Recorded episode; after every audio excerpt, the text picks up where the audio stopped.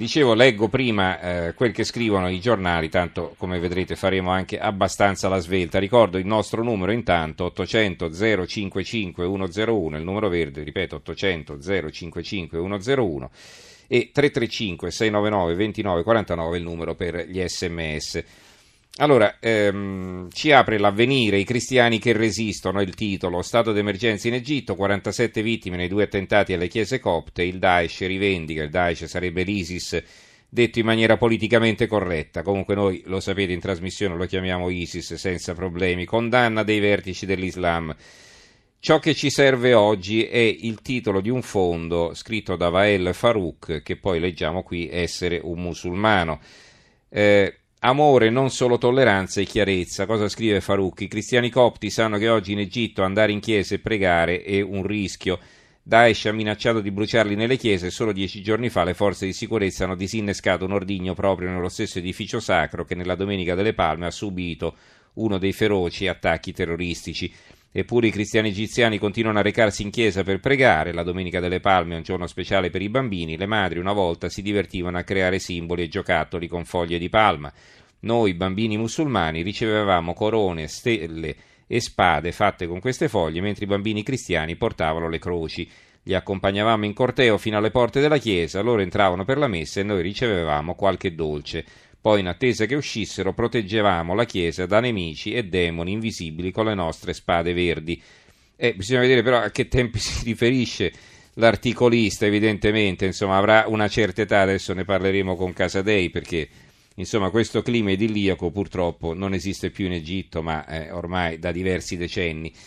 L'apertura dell'osservatore romano per la conversione dei terroristi e dei trafficanti di armi nella Domenica delle Palme, la preghiera del pontefice dopo gli attentati contro la comunità copta in Egitto. Va bene, quindi ci auguriamo che i terroristi si convertano.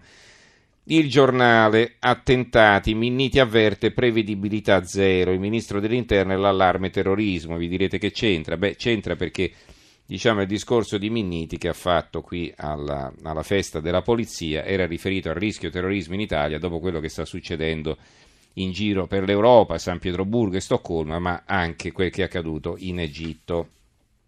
La verità, uccisi dieci cristiani al giorno, ora chiamiamolo genocidio, l'ideologia islamista guida stermini e persecuzioni ovunque.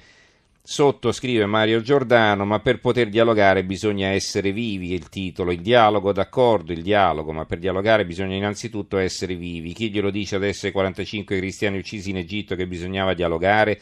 E chi glielo dice a quella ragazzina che in Svezia tornava a casa da scuola ed è stata maciullata dal camion assassino?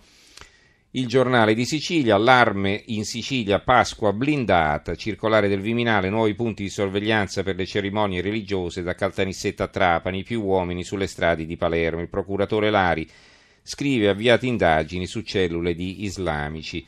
La libertà di Piacenza, e ci fermiamo qui con la lettura, ma anche con la prima parte della trasmissione, Viaggio del dialogo, il Papa non rinuncia, il pezzo di Orazio La Rocca, le bombe dei terroristi non fermeranno il prossimo viaggio di Papa Francesco al Cairo in Egitto e tantomeno comprometteranno tutti gli sforzi necessari che ogni uomo di buona volontà è chiamato a mettere in pratica di fronte agli ultimi gravi attentati, due di ieri in Egitto e quello di Stoccolma venerdì scorso.